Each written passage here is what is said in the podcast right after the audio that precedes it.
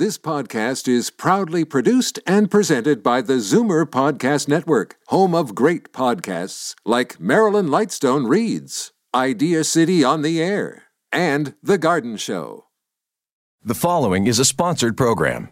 Zoomer Radio and M Z Media Incorporated do not endorse any of the statements or opinions made by the contributors.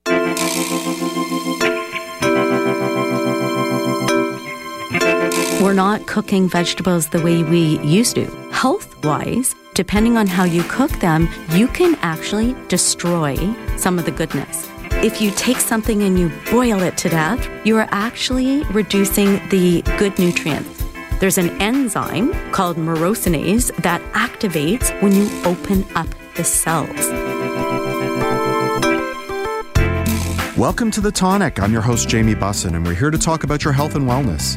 On today's show, we'll learn why minerals are so important to your health. We'll find out the best way to eat cruciferous vegetables. We'll discuss safe dating protocols. And lastly, we'll hear how to enjoy dining outdoors in Toronto. But first, a little bit of business. Today's show is brought to you by Omega Alpha.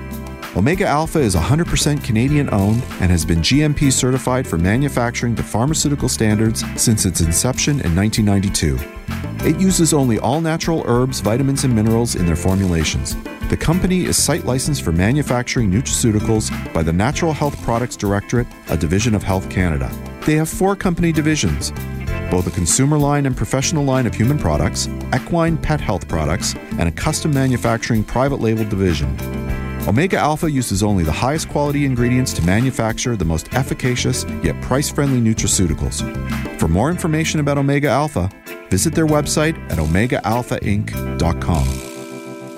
Omega Alpha's products are created by their scientific team headed by their owner, operator, and C E O, Doctor Gordon Chang. Doctor Chang holds a P H D in physiology and biomedical engineering from the University of Toronto. He also has two years postdoctoral experience in clinical biochemistry, looking at free radicals and antioxidants. He's published over twenty peer-reviewed articles and conference proceedings. Welcome back to the show, Gordon. How are you? Great, Jamie. Thanks for having me again. Today's show is all about minerals, but we were talking off-air about your philosophy on health and how we should be taking a holistic approach and not just sort of picking you know, uh, nutraceuticals that suit one particular ailment, but sort of looking at all of them collectively and how they can improve our health, right? Yeah, that is true, uh, because this has always boggled my mind in the past. I listen to people talk about treatment of, say, joint problems as an example. I'll use that as a, a, my sure. broad example. Yeah. The first thing they say, glucosamine, chondroitin, M S M, that's the starting three. And then for the more enlightened one, they'll say, well, you should use some herbs which have anti-inflammatory effects so that it will help control the inflammation in the joint, right? Mm-hmm. So you, you get faster resolution of the of the ailments. And that's where it stops. Right. right. Nobody talks about anything past that. And I've always said, you know, everything is connected, right? And we in the alternative health industry always talk about a more holistic approach. Yep. But what I've also realized, we talk about it in an abstract, but we don't talk about it in a concrete fashion. And the reason for that is because when we start using a holistic approach, everything gets more complex and much more complicated. Right. So a systems approach where we just focus on a few items makes it sound like the be-all and the end-all, and we've got it covered. But it, when in reality, it's far from being covered. For example, as I, I was saying, glucosamine. People traditionally use glucosamine because glucosamine is one of the key building blocks of cartilage. Yes. Right? Yep. However, it, it's like the analogy I will use is like building a brick wall, right? I gave you the bricks, all right, which is your glucosamine, but I didn't give you the cement, I didn't give you the sand, I didn't give you the mortar, I didn't give you the gravel, I didn't give you the water. So if I just gave you the bricks, unless you have all of the other stuff kicking around, it is not going to help you. Right. You'll have a very unstable wall that doesn't really help that, you. That's right. It, it's there, but it, it gets broken down, right? Right, yep. And the reason I also talk a little bit about the anti-inflammatory herbs, because what people don't realize about inflammation is that even if I'm rebuilding the brick wall, the inflammation component comes in and actually just breaks down the brick wall. So as fast as you're building it up, the inflammation component breaks it down. So you, right. you have to control the inflammation. And usually that's where most people will stop, right? But what I wanted to talk a little bit today was the other components that we should be adding, right? Okay. Yep. So to give it a true, full, holistic approach to whatever it is that we're looking at. Right. So in, in focusing, let's say, for example, on joint health, so what are some of these other things that we should be looking at? Something simple, minerals. Everybody just talks about minerals, and the only mineral they think about is calcium, magnesium, right? Yes. A few people more enlightened will think zinc, right? Uh, usually that's where it stops. But what we don't realize, there's a whole plethora of minerals that we need in order to keep us healthy. And when I say keep us healthy, I'm not meaning that it's like a, a food that you need to take to keep you healthy. What is, a lot of these minerals play a role as cofactors in the enzymes that are required to, for example, build cartilage tissue. Okay. So you, you need those trace minerals to be in there, okay, the enzyme cofactors. Some of them are actually also needed to be embedded in the tissue so that it gives us strength and resilience. So some of them would be like molybdenum, like boron, right? If you're building bone, that's what you would need because that will give it resilience. And by resilience, I'm not talking about breakage, but it will allow the bone to bend. Because if you just put calcium and put a little bit of magnesium in there, what it'll do, it'll give you strong bones, but they're brittle. It'll snap. Okay. Right?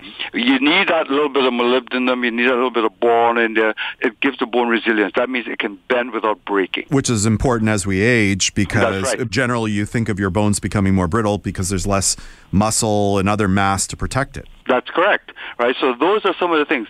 But in addition to that, those trace minerals are also necessary to make the enzymes work so that you can incorporate all these things into the tissue. Okay. Right. Now, there's another component that nobody actually talks about. It's something like your B vitamins. Okay. Right? Now, there's yep. a whole bunch of different B vitamins out there. Yep. B one, B two, B three, B five, B six, B twelve, B nine, yep. B twelve, et cetera. Yep. I'm not going to go through and tell you what every little B vitamin does because we don't have enough time for that. But one of the things that we need those B vitamins for is, again, those B vitamins are useful in generating, as one example, generating A T P. Okay. A T P is the energy that is used to build stuff. It's used for contraction of muscle, right? Now, the reason you need to have that is because if you're building a brick wall, you need a guy to go in there who has the energy to actually build a brick wall. Right. Not going to build itself. Right? Yeah, the cells need that energy to build the brick wall, all right? So if you're going to repair your cartilage, the cells need energy to do all that. Right? If you don't have it coming through, you're going to have issues, right? If you are under normal circumstances, you know, when you're young, you eat a lot more stuff, so you get a lot of B vitamins in there. But, you know, everything works better when you're young. As you get older, things don't work as good. Your absorption deteriorates, the yep. ability to absorb. Everything drops, the ability to utilize drops. The only thing we can do is to give more of this in a supplement form so you give the body the raw materials to make new tissue. You know the old adage of you are what you eat? Yes. People don't realize how true that is as you get older because whatever you eat gives the body the raw materials to rebuild. For example, collagen. Collagen is the new darling now. Everybody's saying collagen for this, collagen for that. But one of the precursors of collagen is you find a lot of collagen in tendon, right? Yes. Yep. That's from whole food sources. Right. Right. Now that will break down to gelatin. Gelatin then gets broken down further down to collagen peptides. Right. But the body does not absorb collagen as collagen. Meaning that if I eat a pound of collagen today, yes. the body's not absorbing it as collagen. The body's, what happens is that collagen is broken down to its basic amino acids, which is proline, hydroxyproline, and there's a third one which escapes me right now. However, it's three of those that, that the body basically utilizes, okay, that yep. is broken down. Now, if your body has a load of proline, hydroxyproline, and the third um, thing. And if you have the right enzymes in place, and if you have all the trace minerals, then the body goes haywire and says, hey, I have all this stuff, right? I can go make more new collagen. Yes. And the new collagen that you, you make goes into many different places. One of the places that it goes to is, for us, with saggy skin, as we get older, we you know, get saggy skin. Yeah. Well, that's because of you're not manufacturing enough collagen. All right. So if you have more raw materials to make collagen, the body's naturally going to make more collagen. So right? We don't lose the ability to manufacture collagen within our body. We're just not necessarily taking in the right nutrients in order to do well, it, right? Not, it's not quite as simple as that, because okay. in all fairness, our ability to manufacture it also slows down. Fair enough. All right. But what we're trying to do is to prime the pump, meaning that if I have more raw materials, the body will say, hey, we have a lot of this stuff. Why don't we do something with it? All right. Okay. And you're saying we don't get enough of collagen, for example, from our diets? That's right. Because unless you eat a lot of, you know, tendons and sinews, et cetera, you don't get a lot well, of collagen. Well, you know, I, I like my veal shanks, but my yeah. wife doesn't, right? And there's there all kinds go. of all kinds of connective tissue and, mm-hmm. and certain cuts of meat that I think a lot of people pass by because it's, you know, it takes longer to cook, et yeah. cetera. Yeah. Right. And the rationale for supplements, though, as opposed to getting it from food sources, is like the old vitamin C adage. If I want one thousand milligrams of vitamin C, I know vitamin C is readily available for oranges. Right. Roughly, an orange, I think you can get sixty milligrams, if that much. Okay, and I stress if that much. Now, if you want to get one thousand, that means you have to say eight, sixteen. You probably have to take about sixteen oranges. I can't remember the last time I sat down and had sixteen oranges in one sitting, yeah. right? Never happened. I'm going to say it never happened. Right? Yeah. So this is why the supplement form is important. And as we get older, first of all, we don't eat as much as we used to when we were young. Yep. We don't eat the same things in the same quantity as we used to when we were young because everything bothers us, right? Yes. You know, so the amount of raws are coming in in lower amounts. So the supplementation is a good way to get the raw materials into your tissue. Well, let me ask you something, Gordon. Like, so there's a point where we're, we're just not functioning as well as we used to when we're younger, right? So either we're not consuming the same foods and or our bodies just aren't processing the same way. Are there signs to tell us that, or is there an age cutoff where we should consider supplementation? I would say once you hit forty, start supplementing. Some people start earlier. It's like the old old adage, you know, prevention is better than cure. Yep. The problem with prevention is that it's a tough sell. People don't, they say, well, you know, I don't get wrinkles. I know everybody gets wrinkles, right? Yep. But you'll see some people, you know, in their fifties, they're not as wrinkly as some other people in their fifties. It's not an all or nothing because there's also the repair portion, which is where you get with supplementation. But then there's the other part where you abuse yourself. For example, if you're a smoker, right? Yep. Well, then you better double up on your supplementation because you're abusing your system to start off with. Right. Same right? same thing with alcohol, I presume. Right? That's right. And if you were one of the sun worshippers where it comes to the skin and you're yep. out on, not necessarily a sun worshipper, but let's say you walk out in the garden and that's your job. You're outdoors all the time. Yep. Well, that sun, whilst it's great, I mean, it, it also targets your skin and it wrinkles your skin up a lot when you're a lot younger. So again, you need supplementation, all right? So a guy who is basically indoors all his life, et cetera, and he's not out there, he doesn't smoke, he doesn't drink, et cetera, probably does not need to supplement as much as a guy who's out there doing all those things. However, as we get older, we're absorbing less and we're eating less, right? And so, again, these supplements are important. It's a good idea to supplement yourself with a whole bunch of different things. I, I just don't want the idea out there is to say that if I have joint issues, I'm just going to take glucosamine, chondroitin, M S M. Right. And that's it, right? Okay, the so whole approach of things we have to do. Even when we look at things like osteoporosis, for example, as we get older, we know the bones get brittle. Yep. Right? The guy who does a lot of weightlifting work in his job, or the girl who does that, for example, will naturally have stronger bones. And that the reason for that is because during your day-to-day activity, that stress on the bones actually make your bones toughen up. It makes it harder. But it also stresses the body because they have to replace a lot of that bone mineralization. So you need calcium from outside, but people stop at calcium. I said, no, you still need the trace minerals. And some of those trace minerals are embedded into the what's called the extracellular matrix to make new bone. All right. right. And if you don't have some of these other ingredients in there, what happens is that that bone is easily shattered, right, because it's a lot more brittle. Right. Now, fortunately, you don't need a lot of these trace minerals, but you do need them. So there are places, for example, I, I use selenium as an example. There are people who live in an area where the soil is not is not rich in selenium. So a lot of these people will, will have selenium deficiency. Fortunately, if they eat products coming from outside of that area, they don't experience the selenium deficiencies. But that's the nice thing about people, because we eat stuff from all over the world. Right. Chances of you being deficient clinically deficient, and I use the word clinically deficient, is virtually non-existent. But there's the subclinical signs of deficiency, right? Meaning that you're not optimum. So some of these people, if you're not taking enough trace minerals and they don't get embedded into the bone, your bones are more brittle. Your bones are more brittle, they break easier. All right, so you have all those things that you have to think about. So one of the best ways of preventing this is to get some of this in a supplement form. And, and are the supplements easier for our body to absorb? Because I would imagine that's an issue too as we age, right? It is an issue. However, I will say this. Think about this. If I was to give you, say, calcium, not from milk, let's say calcium carbonate as an example. We know cal- all the studies out there show calcium from calcium carbonate is the worst form of calcium to get because the absorption rate on calcium carbonate is low, et cetera, right? Yep. But if I was taking it day in, day out, day in, day out, what happens is that even though I'm only absorbing, say, fifty percent or twenty-five percent, okay, mm-hmm. I'm getting twenty-five percent of this on a regular basis every day. Guess what? My body will not have a deficiency in calcium because I'm getting it on a daily basis, even though I'm not absorbing all of it.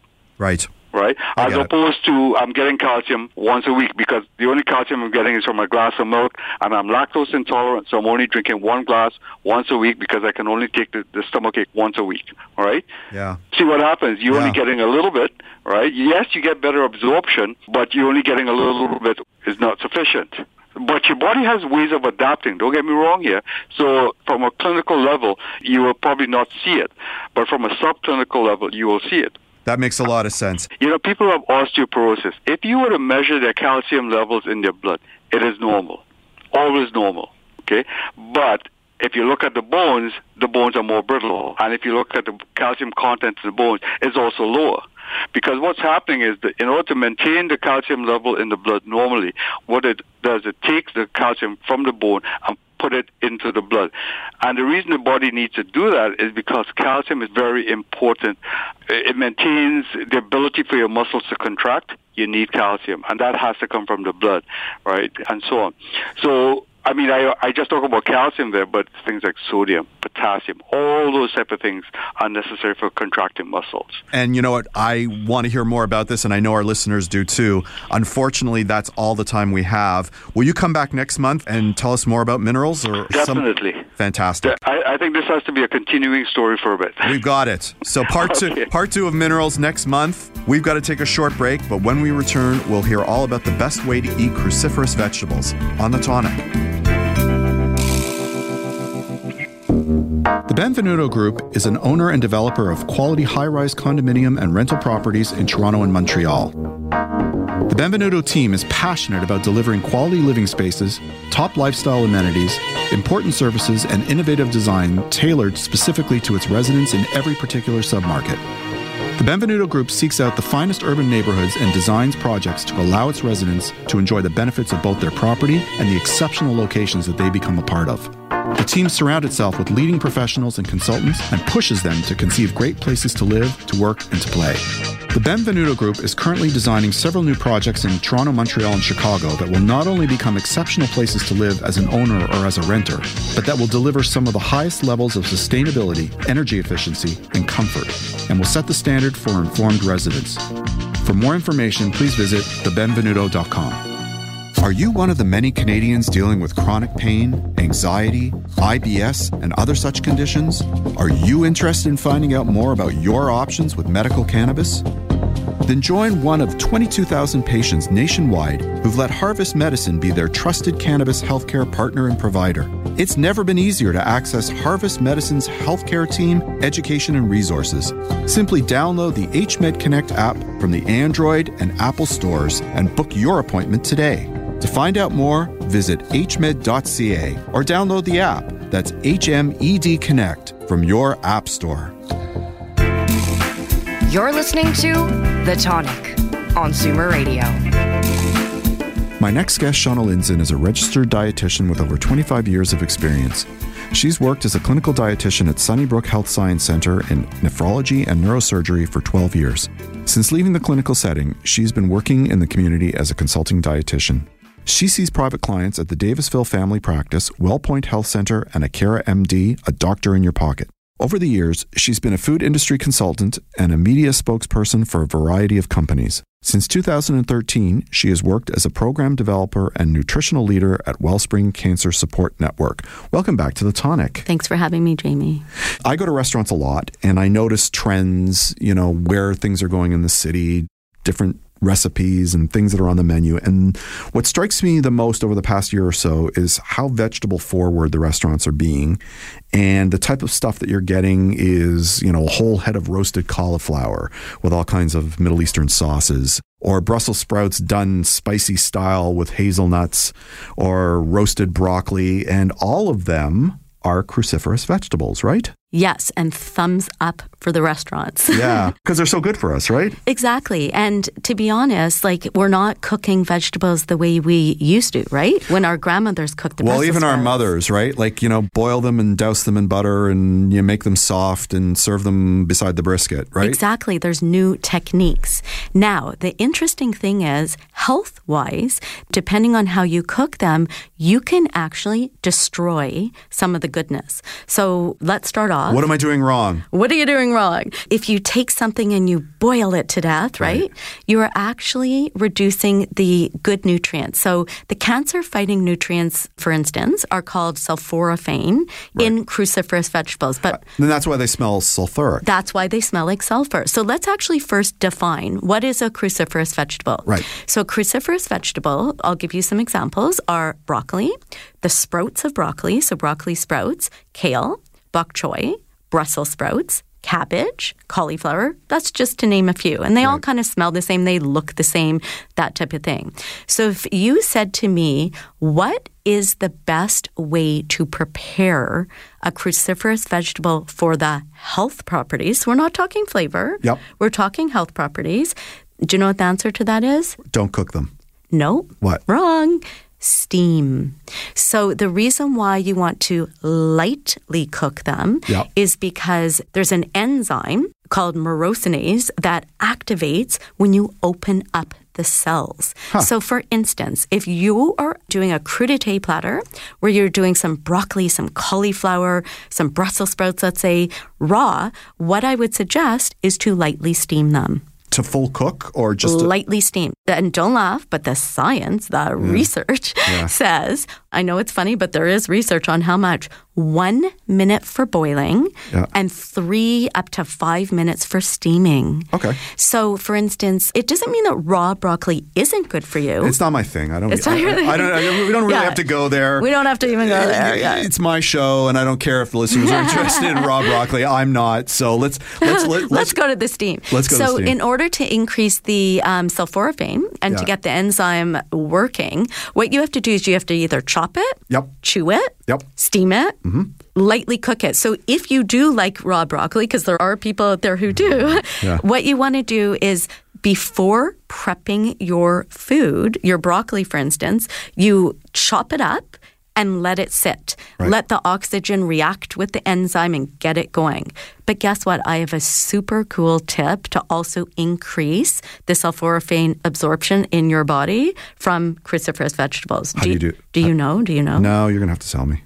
Mustard seed. Oh. Have you heard of that? I have. Well, I know about mustard seed. And actually, when I make Brussels sprouts, yes. we frequently put mustard with the whole seed in it. Ooh. When we're sautéing it. So yeah. we, we shred the Brussels sprouts, and usually we've sort of maybe... Crushed the seed almost? Like Well, no, no. I was going to say we, we usually cook them with shallots, and then we'll add in the mustard as it's cooking. Yes, perfect. And usually with a little bit of vinegar, because a lot of the cruciferous vegetables kind of need a little bit of help. It needs with, a zing. Yeah. So the interesting thing is your mind and your wife's mind as a culinary people go in the direction of mustard.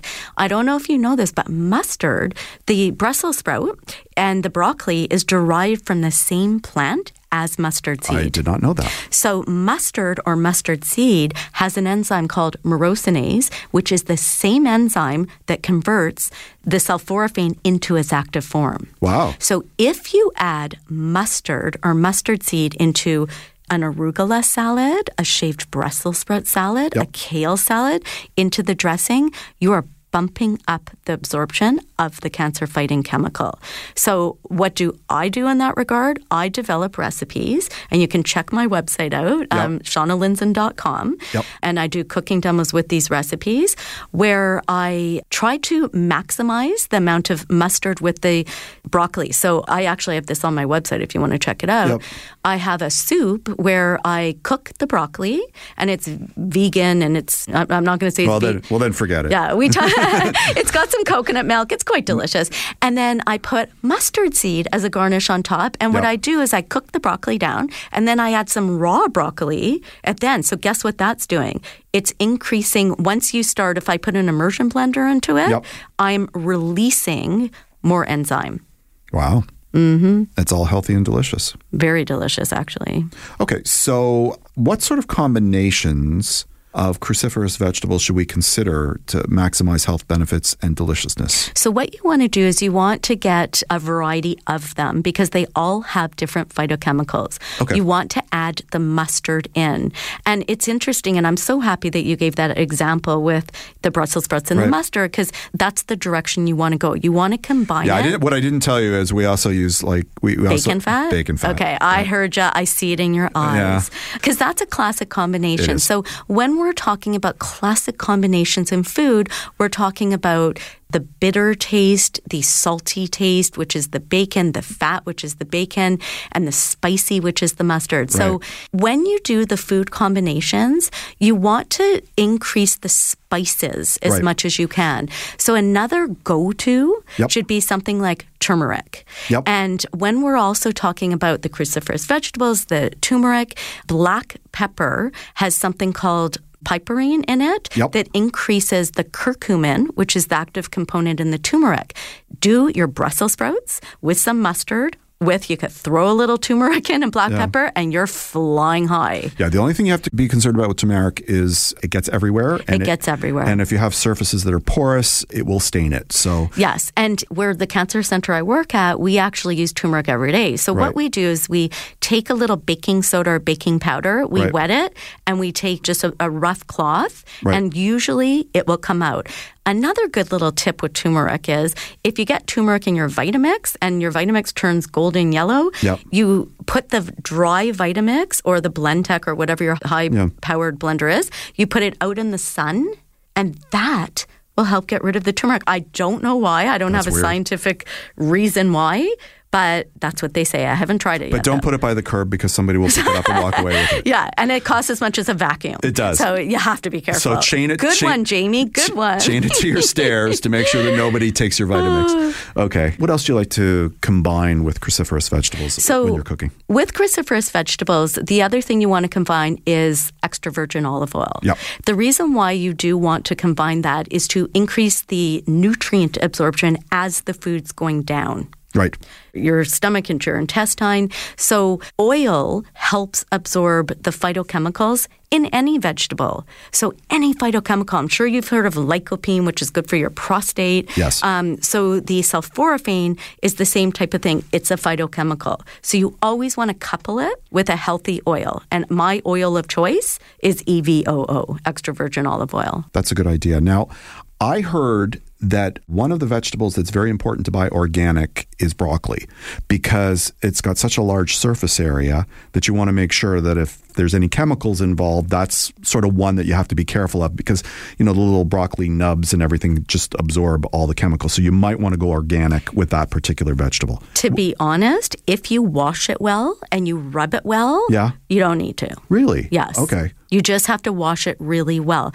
The synthetic or the other chemicals, like yeah. we're talking about the, so organic has chemicals on it. No, I understand. Yeah. So if you wash it and you wash it roughly, you're getting most of the things off. So that is a good point, and I'm happy you brought that up because there was an article last week about avocados having listeria on them. Yes. I don't, did you read that article? No. Yeah. So it scares us. Guess what? Put it under water, use some friction, you'll be good to go with it, hopefully. and, and they used to, I don't know if they still have it, but there used to be uh, like vegetable washes you could buy in the vegetable yes. section. Do you advocate for those? Not really. That's actually just citric acid or grapefruit peel. So what the studies show is if you use hard pressure, so you're actually, your vegetable washer in your sink, do you have one of those that yeah, yeah. spritz the spray? So if you take the spray and you use lots of pressure, that's just as good as what they say. If it makes you feel better to use those, go ahead. Well, what is it? Better to eat good than to feel good? I don't know. I don't know if that's the old Saturday Night Live skit. I don't know. Thank you so much for coming on the show today. Thanks and, for having me again. And, and explaining all about cruciferous vegetables. Will you come again next month? Absolutely. Fantastic. Looking we've, forward to it. We've got to take a short break, but we'll be right back on The Tonic. The Tonic is brought to you by Purely Natural. Their Liquid Greens Chlorophyll is the only line of soluble, grit-free, and great-tasting greens on the market. Liquid Greens can easily be mixed with your favorite drink to provide a sustained natural boost of energy to help you get through your day. There's unflavored, which is great with orange juice. The mint flavor is cool and refreshing.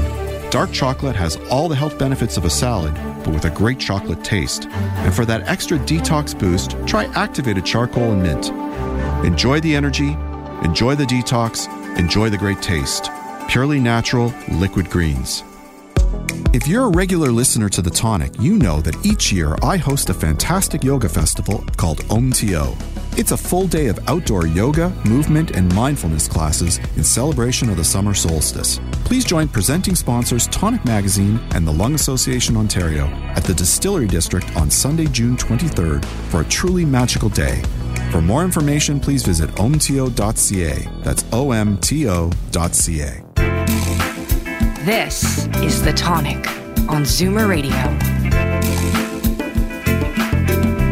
My next guest, Carlyle Jansen, is the founder of Good For Her, Toronto's premier sexuality shop and workshop center in Toronto. She's also the producer of the Toronto International Porn Festival and author of two books, including Sex Yourself. You can watch her TEDx Toronto talk and educational videos at carlyle jansen dot com. You can reach out to her at carlyle at good for her dot com. Carlyle wrote a great article in the May issue of Tonic all about dating protocols and considerations. Welcome back to the show. Hello, always a pleasure. Now, some people might be considering getting back into the dating scene or even going into it for the first time. Yep. So there's lots to consider. Sure. If you were advising somebody, yeah. where should they start? Well, I think um, I spoke to Luna Matatas, who's yes. a dating Which is a great pleasure name. coach. I know, I know, I know. And She's I always fabulous. Think, I always think of Hakuna Matata, right? I'm oh, sure she gets a right. lot of it. Oh, I, I never thought of that. Yes, yes. So Luna Matatas is great. And she said the first thing to do is think about your goals, which is generally what you think about when you set out to do anything. But right. I think sometimes we forget, like, what, what am I looking for? Am I looking for someone to just explore as a companion? Am I looking for someone who's like an escape from work? Am I curious about conversation? Am I looking for something casual, or am I looking for a co-parent?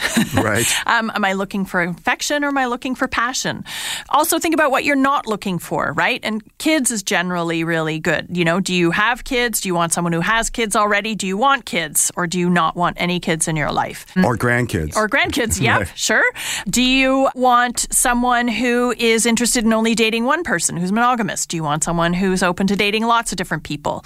So, you know, lots of things to think about in terms of who you are looking for and what, what's your goal. That makes sense. How do you recommend somebody sort of taking that initial step? You've decided that you want to date mm-hmm. or you're getting back into the dating scene. So what next? What do we do next? So Luna suggests that you figure out what do you have to offer, right? It's almost like going for a job interview, right? What are you putting yeah. on the table? And if you're not really sure, talk to your friends and say, what do you, what do you think I have to offer, right? Your friends are sometimes Hopefully your best. There's something there. But sometimes our friends are better cheerleaders for ourselves, right? right? So, um, you know, think about what do you have? And then before you meet someone, you want to pump yourself up a little bit, especially if you're shy. You You want to practice smiling. You want to relax. You know, if you have to pleasure yourself before going to meet that person so you get rid of some of that tension, that's a good thing to do. Or if you want to meditate or go for a run. So do what you need to do to kind of get relaxed. And then remember when you're together, you're just getting to know each other. Lots of eye contact and remember to breathe. Oh, It's pretty simple. So you want to be yourself, right? You don't want to pretend to be well, somebody else. Well, it depends who you are. Well, I suppose, yes. Right? Not everybody wants... Not, being yourself doesn't work for everybody. Yeah, no, I suppose. That's just sort of me being self-deprecating. Yeah. But yeah, no, I think that that's solid advice. Now, we talked last month about online apps and, and services. And I think a lot of people who are getting into the scene now or who are getting back into the scene yep. are going to have to confront the reality that they may need to or may want to use that technology. Sure. So how do you present yourself through that technology? I mean, it's one thing just to meet somebody, yeah. but the technology creates a different layer, right? Yeah, so you want to make sure that you represent yourself accurately, but also, you know, showcase what's really great about you. So again, your friends can help you highlight, you know, or can go over your your description, and make sure you have like a full body image, and make sure it's a good image, not just something that, you know, somebody took when you, I don't know, had a rash. Yeah, that would you be know? a poor that would be a poor you decision. Know, or yeah. or something, right? Like actually make a conscious choice about a good photo that's taken maybe within the last six months. You don't want to sort of advertise yourself as as three years ago. Right. And make sure that, you know, you can see your face, that you're not hiding it with sunglasses or your hair or a big hat or a big coat. And, you know, if you want to show that, you know, you like to swim or do whatever and have activity photos, that's great, but not your profile photo. The main one should be just sort of full profile of you just, you know, kind of hanging out. Did Luna recommend getting like a professional headshot? She didn't mention anything about that. I don't think you want to be too polished, right? I'm not sure you want to do the one that you also use for your um, professional profile on LinkedIn. Or for the talk show or something. Yeah, I know. That's probably um, not cool. You know, cool. You want to be casual, but not too casual. So somewhere in the middle. Yeah, I mean, I'm of the view that there's no objective truth, that, mm-hmm. that we all sort of have our own perspective and our own subjectivity. Yep. And there's nothing wrong with emphasizing the positive, as long as yeah. you're grounded in reality. Sure. And I think the friend's job is to keep you grounded, right? Yes. And I think it's important to know what you're good at and know what your growing edges are. And nobody wants someone who's arrogant saying, like, I'm so fabulous this, I'm so fabulous that. And nobody wants someone who's like, oh, I'm so this, I'm so terrible at that, and I'm not good at this, and nobody likes because of that, right? Right. You know, neither of those are attractive. You want to be someone who knows what they're good at, but isn't sort of conceited, and also who knows what they're working on. I think that's interesting. Mm-hmm. All right, so now we're at the stage where perhaps we've identified somebody and made plans to connect. And then we have to plan the date itself. Yeah. Right? So yeah. so what goes into that? What should we be doing? So as I mentioned last time, that we you should, you know, have a phone conversation, meet first for a quick drink. You don't want to meet for a meal, because then if fifteen minutes in, you're pretty sure this isn't going anywhere. You're stuck. You, you're kind of stuck, right? So, you know, quick first date, and then let your partner know you're interested. And I would I would do something that is a mutual interest for your second date. Go for a walk if you like hiking, go to a museum or an art gallery, take in an interesting film, go to a festival, like something where you have something to talk about. But a film, though, you're kind of sitting in silence. I know, right? it's or, you're, true. Or, or you're bugging it, everybody it, that's there. But it, like something interesting. I, right. You know, when I went on a first date once to see Jurassic Park, I had no idea what it was. And I thought, oh, it's nice, but it's about dinosaurs. You know, I do terrible in scary movies. And the person actually told me afterwards that I had bitten their hand. Oh, my God. I've got I've got one better for you. I once took a date to see About Last Night, okay. which is the most cynical movie about oh, dating wow. yeah. that you could possibly oh, go my to. Goodness. It was all about one night stands and oh, broken relationships, yeah, yeah, and it's yeah. like, oh yeah, my God, yeah, what have I yeah. done? Yeah. So you want to have something that you're going to be able to talk about and learn about them, sure. rather than you both talking about your separate lives. It's nice to create a shared experience. And when you're talking about yourself, don't go into the nitty gritty of this, that, and the other thing, and especially around work. Especially if people really don't know what your field is about. You know, you're going to lose them. They're going to think that's really boring. And of course, as always, don't just talk about yourself, right? Right. Ask the person questions, get to show that you're interested in them and that you want to get to know them. Yeah, my best first date, and it's the best one because it ended up me being with my wife, yeah. is we actually went to the racetrack. Oh, interesting. Which was fun because yeah. we started betting as a team, right. right? Oh, good. Any sort of team building activity, right, right is a yes. good thing. Well, and what? How does that person react when they lose? Right? How right. do they react when they win? How do they react when they listen to your advice and it didn't work out, right? right? These are really important bits of information, and the more you can get that out on a date, the better. Right.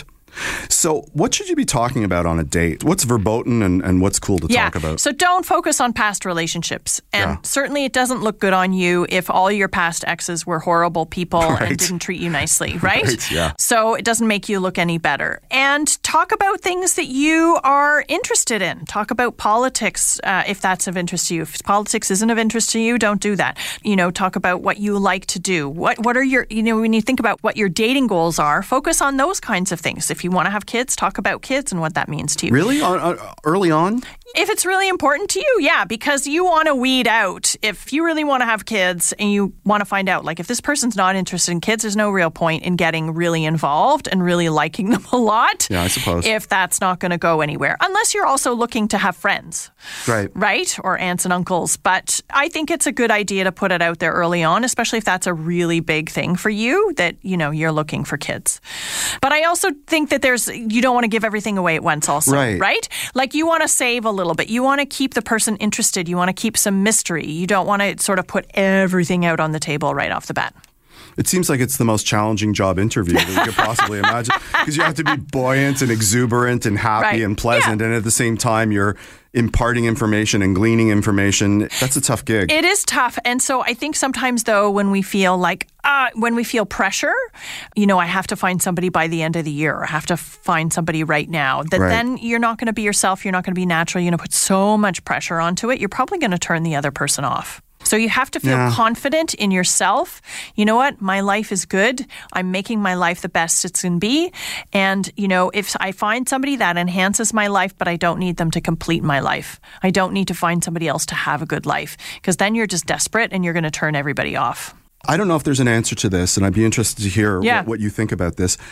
There's so much technology out there, and we're all in our little hives and our sure. little bubbles yeah. that I would think that face-to-face interaction becomes even more challenging. It does for a lot of people. Some people don't know how to talk to each other. They don't know how to ha- know how to have a phone conversation. And oh, please, when you're out on a date, like, turn your phone off. Oh, Can yeah. you not do that for fifteen minutes or an hour, right? It's really annoying. You know, if you have kids and it's an emergency or whatever, like, have a special ring so that that only is the only time that you would answer your phone in an emergency.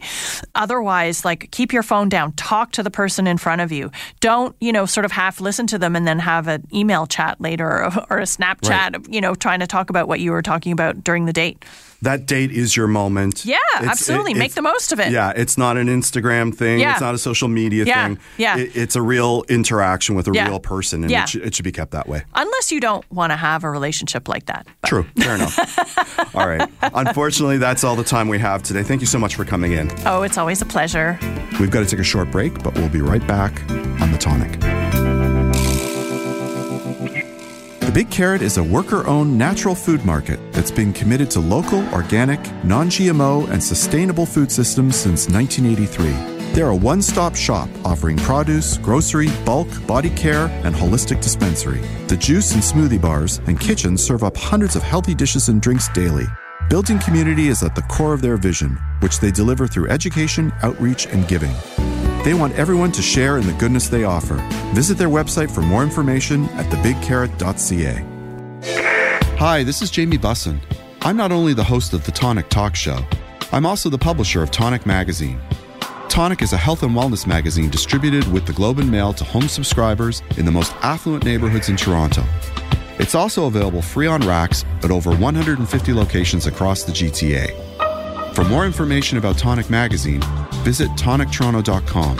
Hey, if you like The Tonic Talk Show, you'll love Tonic Magazine, and vice versa. This is The Tonic on Zoomer Radio.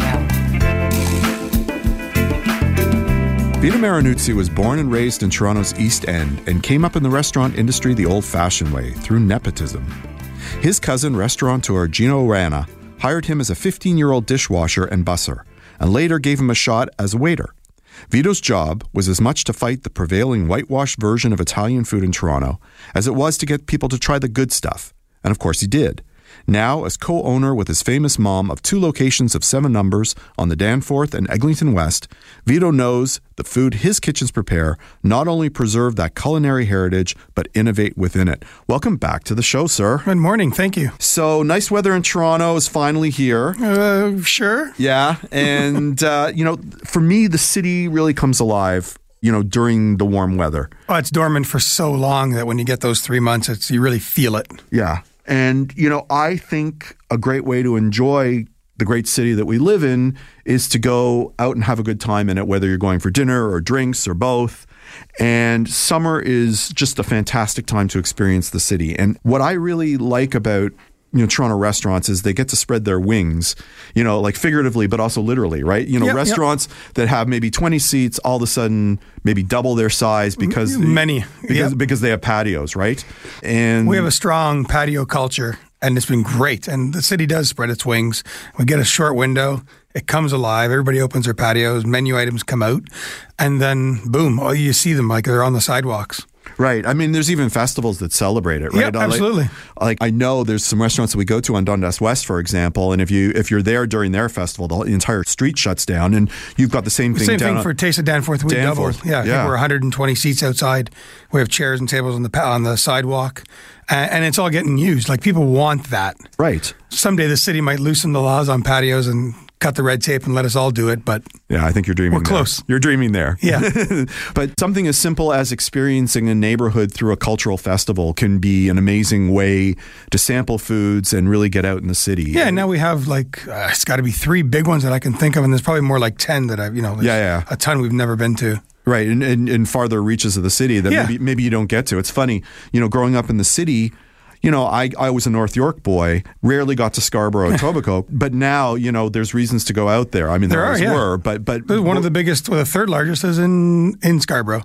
What's I that? I believe on Eglinton. It's, I don't remember what culture, it's like Middle Eastern maybe, something yeah. on Eglinton. I forget what it's called, um, but it's massive, and they do it across a big strip of Eglinton. Okay, so if you can't get to a cultural festival, you can still enjoy patios. For sure. So let's let's chat about a few patios that are favorites. Maybe they've been around for a while, but, you know, there's good reason to, I don't think you can there. have any conversation without starting it by saying that I miss the Hyatt patio on the roof. Yeah. And it's going to be gone for a number of years, and it's going to be back, and I imagine when it's back, it's going to be as good or better than ever. Right. But that was always like a staple for us. It's where you went on your dates. That's where you went, and you could used to be able to smoke cigars up there. Right. There used to be a restaurant not too far from there called Die Vermoska, and I don't know if it yeah. exists anymore, but they had this gorgeous patio. It's an old house, I think. Yeah, it was yes. an old house on Prince Arthur, I think. That's right, yeah. Like, the restaurant was nothing to look at, but you walked in the back, and they had these amazing old trees, and you were, like, dining in a forest in the middle of the city. It was incredible. Yeah, it's like an old school Italian red tablecloth style restaurant. Yeah. Yep. I think it's still there. Is it? Okay. Yeah, yeah. Good. Comes to my, for me, College Street is where we do it the most. Okay. It's got some really good patios. Well, let's hear about them.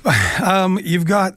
Bar, Bar Raval opens up. up Raval uh, is the beginning. Yeah. I would say like Raval, and then you've got... The Walton has this amazing little cute patio in the back. I've not been there. Yeah, it's just like a charming little spot. They serve drinks and snacks. But this patio is just stunning in the back. It's like a backyard. Yep. And it's small and it's intimate and it's you can see through the windows into the restaurant. So it works perfectly. And then as you go down, there's a huge um, Spanish restaurant way on the other uh, reaches of College. Okay. Um, Bayrada Churrascaria. Okay. I think that's what it's called. Oh, uh, you're giving me new new stuff here. Oh, okay. No, it's been there for longer than you and I have been alive, I'm sure. Okay. But the back is alive, and it's kitschy, and it's full of patio chairs and used furniture, and, you know, they serve whole fish, and they serve churrascaria. Right. It's unbelievable. And it's probably one hundred seats, maybe more. Wow. But it just got life in it. I've got one. It's a patio, but it's a full year patio because it's both indoors and outdoors, and they heat it through the winter, and that's Big Crow. Oh, yeah. Uh, which is on DuPont, right? Yeah. So, like, you are literally, you're eating food that's cooked uh, over wood or a barbecue. So already you feel like you're outdoors. Right. And, you know, their desserts are kitschy, like s'mores and things like that. So you, it's a real sort of campfire vibe. And you're sitting on tables that look like picnic tables.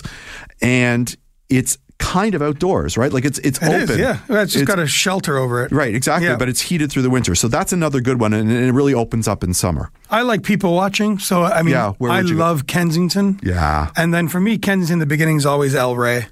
They've got a great little patio right on the right. street, and the people watching is fantastic. Right, a lot of tequila there, right? Mezcal. Mezcal, okay. Which I'm not a huge fan, but a lot of tequila as well. Yeah. Um, but then you just, you can, I mean, there's a great neighborhood to go crawling through patios. Right. Let's talk about crawls, right? Because sometimes, you know, you go to a restaurant and, you know, it's fun, but maybe you only, you want to move around. And during the summer, it's a real opportunity to sort of try out things here and there and kind of cobble together an entire evening by maybe going to three or four places. Yeah, I mean, there's a few good neighborhoods for that. So where would, other than Kensington, where would you where would you recommend? I mean, the obvious is Yorkville. Yeah. Um, there's, even though it's cliche, it's got tons of great patios. Yeah. You know, the rooftop at Nervosa is charming, and it overlooks the street, and it's full of pillows. Like, it's very comfortable. Right. And then from there you have um, Barrenia has a back patio that's same thing. It's between two buildings, it's it's a wood floor, and it's decorated just so it feels like you're in and out. It's super, super comfortable. Right, with the lights and everything. Yeah, like it's just charming.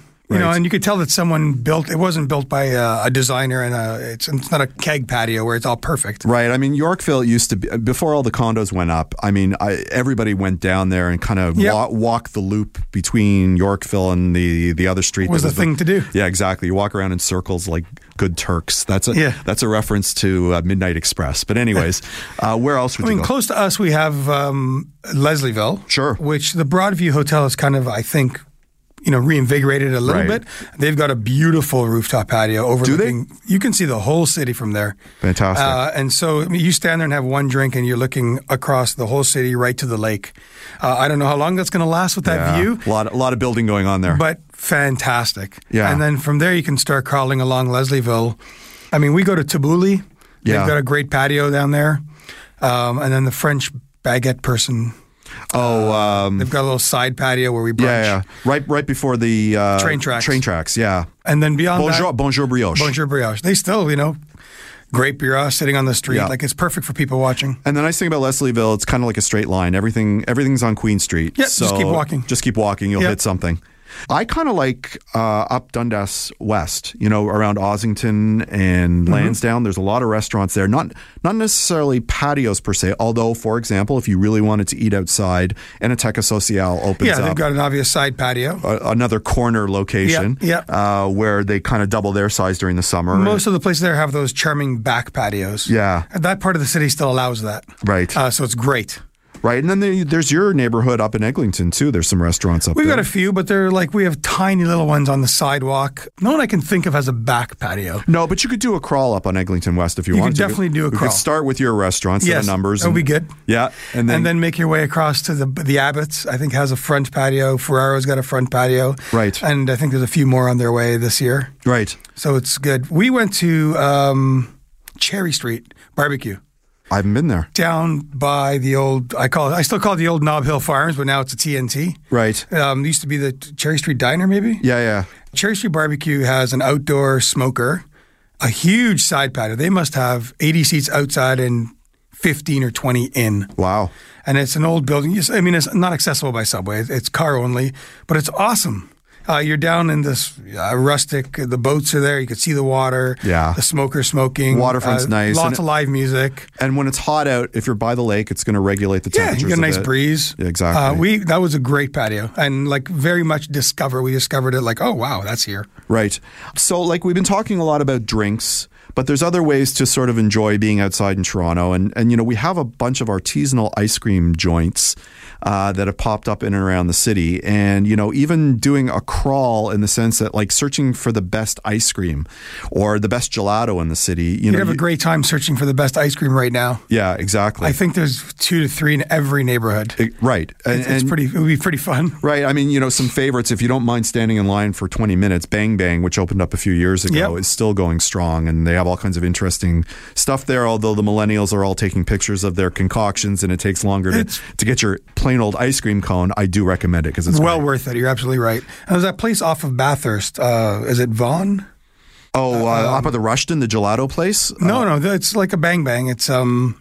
Oh, uh, on Vaughan Avenue. I know. Yes. It's a Booyah? Booyah. Yeah, Booyah is excellent. Yeah, we went in there. It was fun. The kids had a blast. And a few doors down is Dutch Dreams, uh, yeah, which so is the, the, old cl- the old classic where they put chocolates in your ice cream and you can have big lots of whipped cream and fruit. We still go there a few times this summer. Yeah, if you've yep. got kids, that's a good one. Yep, absolutely. Okay, so we got time for one last question, and that is, like, what is your go-to patio right now? Oof. My go-to patio right now. Is it old school? Is it Allen's near your, your Danforth location? We do, we do burgers at Allen's at least once a month. Uh, it's perfect. We can walk there. The back patio is so well planted, old trees, and they've got a barbecue out there, and the tables are all wood. It, it's really perfect. And it, it's Riverdale in one place. Like right. all of Riverdale is there in one place. I'm going to go with two, and they're across the street from each other. Fat Pasha opens up something in the summer as well. They they open up. And then across the street, Chadwick's has a nice little patio too if you just want to grab a beer and have I've a sandwich seen the patio. For lunch. I haven't been yet. No, it's great. Anyways, thank you for coming in. We're going to talk more next month. Yes? Yep. Fantastic. Thank you for listening to The Tonic. You can download this episode as a podcast on zoomer radio dot c a and the tonic dot c a. To find out more about the show, you can follow us on Facebook at The Tonic Talk Show. That's all one word, The Tonic Talk Show. Or Jamie Bussin on Instagram. For great articles written by Carlyle Jansen, be sure to pick up your copy of Tonic Magazine. Tonic's available free on racks at over two hundred locations across the G T A and delivered with the Globe and Mail to home subscribers in eleven choice neighborhoods in Toronto. Or you can visit our website at tonic toronto dot com.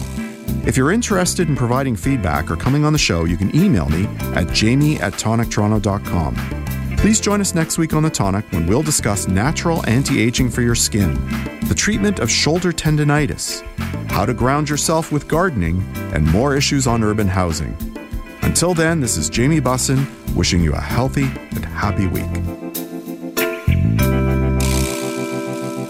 Please consult a healthcare professional before starting any diet, exercise, supplementation, or medication program. This has been a paid announcement.